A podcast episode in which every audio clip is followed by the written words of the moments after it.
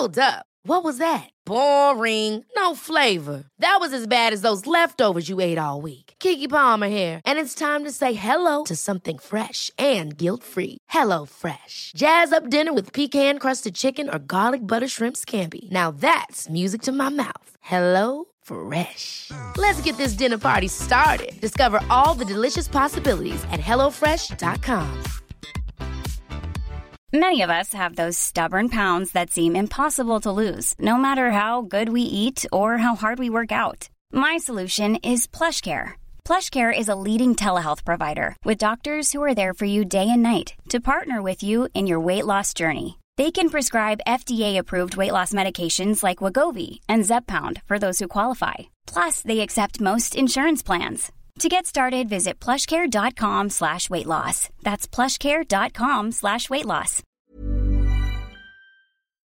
From the Over the Top studios at Scratch Labs in Boulder, Colorado, I'm George Thomas. Boulder Ballet's The Nutcracker series with Peter Davison. It is such an honor to be talking with you, Herr Drosselmeyer. Well, thanks. Thanks for having me. Honor to be here. Now, Peter, how is it every time I've seen you perform, whether it's the Nutcracker, the Little Prince uh, at at Waldorf, at the circus, you always bring a, a magic and an excitement to to what you do. How do you do that? Uh, that's a good question. Uh, boy, I don't know how. It, that could probably go kind of deep, but uh, I mean, I basically started doing what I do as a kid. Uh, and so it's just kind of what I do. I, I got into sort of uh, lighthearted, whimsical, different forms of art at a young age, and it just that's the direction I went, kind of based on people that were teaching me through my impressionable years, and uh, so that's what I do. I mean, it's uh, juggling and physical theater and physical comedy, and uh, those things tend to uh, be exciting for people to watch and to do. Now, lighthearted and whimsical. You actually bring that to your Drosselmeyer character, which I love, and I think the audience as a whole really enjoys. I mean, I've seen different performances of the Nutcracker where he's almost a dark character, but you make him fun. Yeah, I, I like that. I think those are sort of the, the two types of uh, Drosselmeyer, the dark one or the light one, and and uh, I think the dark, from what I've seen, there usually it's a little bit of a darker I would almost call sometimes creepy character. And uh, so in Boulder Ballet with myself and also with Anna Claire and just in Boulder Ballet in general, we decided a while back to go with a more whimsical, lighthearted character who might be somebody that you wouldn't mind actually having at a party. Although he's a pretty eccentric person. Uh, you know, somebody who doesn't scare little kids. so that was kind of the the the you know beginning point of how we develop that character. now I have to ask you this. I, have always kind of thought this about the Nutcracker, but uh, with with Fritz, I, I really enjoy Fritz because he's like the lone villain, the yeah. the one human who actually is, is kind of mean in the production. But in a way, the villain always makes the story. And I thought Fritz breaking the Nutcracker is him breaking that present to Clara the reason you give her the dream, which is the ultimate present. Uh, interesting idea. Um, that could be in other productions. Our storyline in our particular version is that the entire thing is a dream. So the dream is has started before that moment. The entire party scene is a dream. So, uh, so that's just part of her dream is this conflict with her brother and uh, you know it's just i think in our production and in some other productions as well that moment is really something that is where clara sort of she really likes the doll when she gets it mm-hmm. uh, but that sort of brings out more of her sympathy of like oh my gosh my doll got hurt you know it's and now he's Drosselmeyer's put a bandage on it, and so it's that kind of starts to, I think, uh, draw her sort of heartfelt connection to it, and to start to think of it as a person more that gets injured, you know, and I want to take care of this, even though it's just a little doll. So then that kind of translates then to later in the story when the doll comes to life and becomes a person. They have some kind of a relationship that, uh, that to me is what that moment is about. That sort of like draws her heart to the to the doll, and maybe or maybe not. Drosselmeyer had something to do with the planning of that. We don't quite know. now, your Drosselmeyer changed from the first uh, year I saw the production, 2012, to last year. You you actually made quite a change to the the production as a whole. Were you a part of that? Yeah, last year was the unveiling of a whole new scenic design after oh, it was beautiful. many many years of of a previous design. Uh, the previous design was was what you might call a dark design, which could go with sort of a darker feeling of the story and a lot of the characters, the Drosselmeyer and things like that from that era. Uh, it's a really Eastern European kind of more heavy dramatic. So we decided to change it to. I, I had some role in the in on the design team of the new scenery, and, and that was one place where, in addition to Drosselmeyer being lighter, that the whole production would be lighter, both like literally. The lighting and the colors are lighter, and it would just bring people in, into uh, a lighter mood. Now, you also brought some of your other talents into that character. You're able to do some juggling. I love that you have the mice throwing cheese. yeah, yeah. But how is it you're juggling? it's so choreographed. How are you able to do that and and actually make it work in time to the music? Yeah, I think that just has to do with uh, unlike many jugglers that I had a pretty big dance background, and so and then also being a choreographer, and so that that's made me. Uh, I mean, when you work that way, that closely with music, you just become really attuned to music and to the pulse of the music or the time signature, and that music really, for me, usually creates the structure. Even in a juggling piece that I'm doing, it's more of a choreographic structure rather than a traditional juggling act, which is sort of music in the background and the juggler does their thing and they both go ta-da at the, at the very end. Uh, that like down to individual movements or individual throws of an object are, are choreographed on a particular beat. So, you know, if the orchestra is playing faster one night, then the juggling is faster. You know, if they play slower, then the juggling is slower because it's all set to the music pretty much. So the orchestra really has an effect on what you do as a performer. Yeah, it's it's a great thing. Sometimes it's a little difficult, but it's overall a great thing performing with a live orchestra, which most nutcrackers in the United States don't have the opportunity to do. It's usually a playback of a of a file. So um, so we have that uh, that advantage over a lot of other productions it just makes it really alive. You know, sometimes the dancers are sort of like, "Whoa, what's going on?" We got you know, I can't, I can't stay in the air this long. It's a little slow. You know, I'm like, I'm trying, but the gravity, the music got slower, and the gravity did not change. So I'm working, but you know, uh, it depends on the conductor too. Some conductors are better at sort of at at picking up the tempo of dancers, or some use metronomes. You know, a lot of professional ballet conductors use a metronome to at least get it off to a good start. Uh, so you never quite know what's going to happen. There, there's usually a little bit of variation from performance to performance, and that just I think keeps it alive. Now, what's the energy you get from the audience, especially in a theater like Macky, where the lights are down in the audience, as opposed to a performance you're doing where the lights are up, uh, and you can see everyone's reaction to yeah. what you're doing? Well, uh, it's different. It's what we call in the theater the fourth wall, which is there's the three walls of the stage, the back and the sides, even if they're not literally walls. But then there's this sort of idea of a fourth wall in the, between the performer and the audience, which when the lighting is like that, when it's bright on stage and dark in the house, that performers can't see the audience very well past the first couple of rows. Uh, then you're kind of more in your own world and uh, you know we're all trained to project out to the people up in the balcony, even though we really can't see them at all, um, just as a kind of theatrical projection. So it's just, just very different. If you're in a lighted space, you know, where the audience you can see the audience, it's more intimate space. Then there's a lot more uh, legitimate eye contact that happens. And in the, in the opera house, it's more like I'm kind of looking in that general section of hundred people over there somewhere. That's interesting though, because you are able to make that connection with the audience even with the lights down. And I've always really admired that in your performances. Yeah.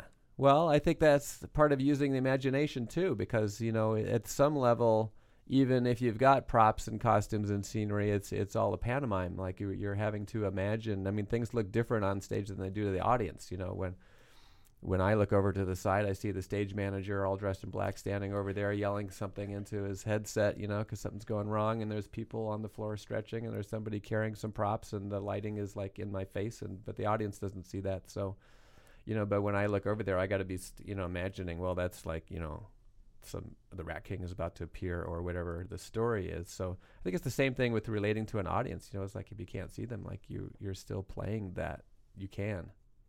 And do you feed off the audience? I mean, you've been performing all your life. Is that do you do you still get nervous before you go on for a? Uh... I get I get nervous sometimes. It kind of depends, uh, and uh, it can be different kinds of nervousness. Like sometimes if a performance doesn't go well, in my opinion, to, as far as my own role, then then that could be you know it depends on what happens. Like sometimes if it's if it's an outside something went wrong that makes you mess up like that can actually loosen you up and things get better. Everything is different. Sometimes things go perfectly and it's just the most nerve-wracking thing because of being concerned about something. Uh, so uh, there's kind of a chemistry. It's probably diet and how much coffee one drinks and you know who who you talk to beforehand before going on stage or you know, little little stuff just makes. Uh, so I've just found I can't really predict when I go out if if I'm going to feel nervous or not. But but I've done a lot of really nerve wracking things. The most nerve wracking things for me have been live television shows where trying to go out and do a very technical uh. juggling thing, and it's live TV. Especially in other countries, there's there's still a lot of live TV shows, and over the years, you know, having to pull those things off would be perfect. You know, with just a few minutes to go out there and do it, that other things don't seem as nerve wracking in comparison. So so I, I, like I really you know like the Nutcracker. It's in an opera house and it's a big deal, and the music just keeps going, and you, you try to not mess up. But it but I just try to go out there feeling like it's a community event, and it's just really about the performers and the audience all interacting together, and that that's the main thing. It's it's not whether it goes perfectly, and, and it's that concern about perfection that causes nervousness. I think. Now there is a role that I just see you being the perfect cast for, but I've got to know what is your favorite role of all time? And that role I can see you in just perfectly is Willy Wonka. oh. oh, of potential roles? yes. yeah. Yeah. No, I was thinking more like the robot from Day the Earth Stood Still, but uh, I'm tired of being funny. No, I just want a mask. and I want to melt things. No, uh, yeah, Willy Wonka's great. Uh, yeah, he's very whimsical. And the fun thing about him was um, you know, sometimes he got kind of dark in that movie. Absolutely. And so that's the great thing, I think, is when there's both the light and the dark. So I'm working on this new character called Mr. Wimzy. In fact, I have, I have a new web- website, MrWimzy.com, and the idea oh, really? is like this whimsical because I just tried to analyze what is what is it that I do, and and it is just whimsical. And so you know, uh, I, I was sort of like, well, so instead of trying to describe what it is, like you know Peter's juggling show or something then who who is that person? And it's kind of like a, like who is Willy Wonka, you know, or who is Mr. Bean? So I, I kind of came up with this idea of Mr. Wimzy, W I M Z Y, uh, that I'm playing with. And the really fun thing when I imagine what that could be has that is that it, you know, one maybe expects like, oh, it's going to be like light, you know, fun things happening, but then to include every now and then a sort of surprising dark element could be really exciting. Now, how do you keep the Nutcracker fresh? Or uh, is it? Uh, well, it's easy to stay to keep that ancient production fresh. Well, it's all the productions are different. It's it's one of those ballets that was never really, I think, written down. You know, the the way like Swan Lake, there there's a mm-hmm. lot of that material that is sort of traditional and is and is done there. There's really only one sort of traditional dance in the Nutcracker that is still done, which is the Grand Pas de Deux, which we don't even do in this production, but some other companies sort of bring back. But that most of it's been lost because the original production wasn't very well received. So, um, so it's one of those ballets that choreographers tinker with, and so all the versions look really different, um, except for a few things like Fritz drops the Nutcracker, or you know, there's stuff like that that's kind of the same. But uh, so I think uh, when different choreographers come in, like when Lance and Amy came in last year, along with the new scenery and created new choreography, that just freshens up a lot of it. Why and then the other it? element is there's always a different cast because uh, half of the cast are, are children, you know, and the children keep growing up in the ballet school, and so there's always new this influx of new dancers that just that alone will keep it fresh. And how many is this for you? How many years have been doing it? Mm-hmm. Uh, well, my first Nutcracker was 1989, and uh, it wasn't even in Boulder. But then the next year was Boulder Ballet, but we only did it in Longmont with the Longmont Symphony because the Boulder Philharmonic at that time was engaging a different company from Denver to come and do it, and so uh, I think 1990 was the first Boulder Ballet production at Macky Auditorium. So And I've done almost all of. So one role or another. I mean, I started as the Cavalier and the and different dolls, you know, more dancing roles and stuff, and then evolved into the Drosselmeyer role. And probably only missed a, a f- couple of Nutcrackers in that whole time. But every year you've done this, it's someone else's first year that they've been in the performance. So I Yeah. see how that what you're talking about. Yeah, it's when you s- even if you're doing the same thing, you know, uh, you look at the new dancers coming in and it's a new and, and then you just get a new perspective. So Peter, what's I can't imagine you having a typical day, but what's your uh, normal day like for you as far as fitting in rehearsal? Um, it kind of varies. I I usually these days fit in rehearsal early in the day, and and that's always nice because there's more energy and I just feel sharper in in the morning time. So I mean, my usual day is, is kind of like a lot of dancers or movement artists, which is training and rehearsing early in the day, teaching in the afternoon, uh, and then sometimes either rehearsing or performing in the evening, especially later in, in the week. But also, I do a lot of I do a lot of uh, performing in schools and things like performing early in the day. So sometimes I have to get up really early and go and do a eight thirty in the morning show in some school in Denver or someplace. And so you're right. There is no sort of you know there, it's it's not the same schedule day after day. But that's probably the average is you know work out in the morning, rehearse, teach, you know, and then either eat dinner or do a performance. And then how involved with Boulder Ballet do you continue to be? Are you going from one production right to the next? Well, I'm an independent contractor now with Boulder Ballet. So at this point, I mean, last year I did a couple of things. I did some choreography for the Mother's Day show, The American in Paris. Uh, and I'm doing the Nutcracker. Uh, I'm going to be down there on the Boulder Mall for the Munchkin Parade, which is the big Halloween event where we hand out candy and, and postcards about the Nutcracker coming up. And we'll be there in costume, myself and a few other people, dancers in costumes. And so you know so i kind of pop in and do different different things as needed Well, I encourage everyone to come to the performances of the Nutcracker. Can you tell us what days those are taking place? uh yeah it's a thanksgiving weekend at macky auditorium in boulder uh and there's an issue with with the uh the football game every other year in boulder every other year the team is gone to somewhere else but it's a home game and because they're in this new conference it's all about television and uh, we cannot have a show at Macky Auditorium on the day of the football game, basically, because they don't release the time of the show. There's no parking for both events, so so we have kind of a weird schedule. I, I think it's two performances on the Friday after Thanksgiving, and then uh, a performance on the Sunday. So nothing on that Saturday. Nothing on Saturday, un- unless there's sort of a to be determined show. Uh, as far as I know, we're not doing that because the, the the we won't know what time the game is until it's a couple weeks out. Ah, and then there are two in Longmont the following weekend. And then the following weekend, yeah, the first weekend in December will be in Longmont, Saturday and Sunday. Will you be at the Nutcracker Tea? Uh, I have been every year up until now. This year I won't be. This first year that I won't be able to be there, unfortunately.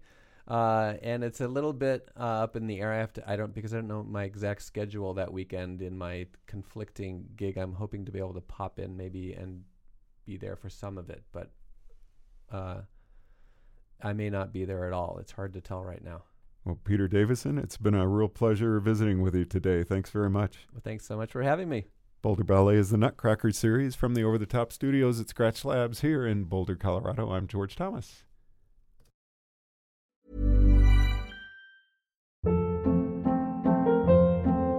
Hold up. What was that? Boring. No flavor. That was as bad as those leftovers you ate all week. Keke Palmer here, and it's time to say hello to something fresh and guilt-free. Hello Fresh. Jazz up dinner with pecan-crusted chicken or garlic butter shrimp scampi. Now that's music to my mouth. Hello Fresh. Let's get this dinner party started. Discover all the delicious possibilities at hellofresh.com.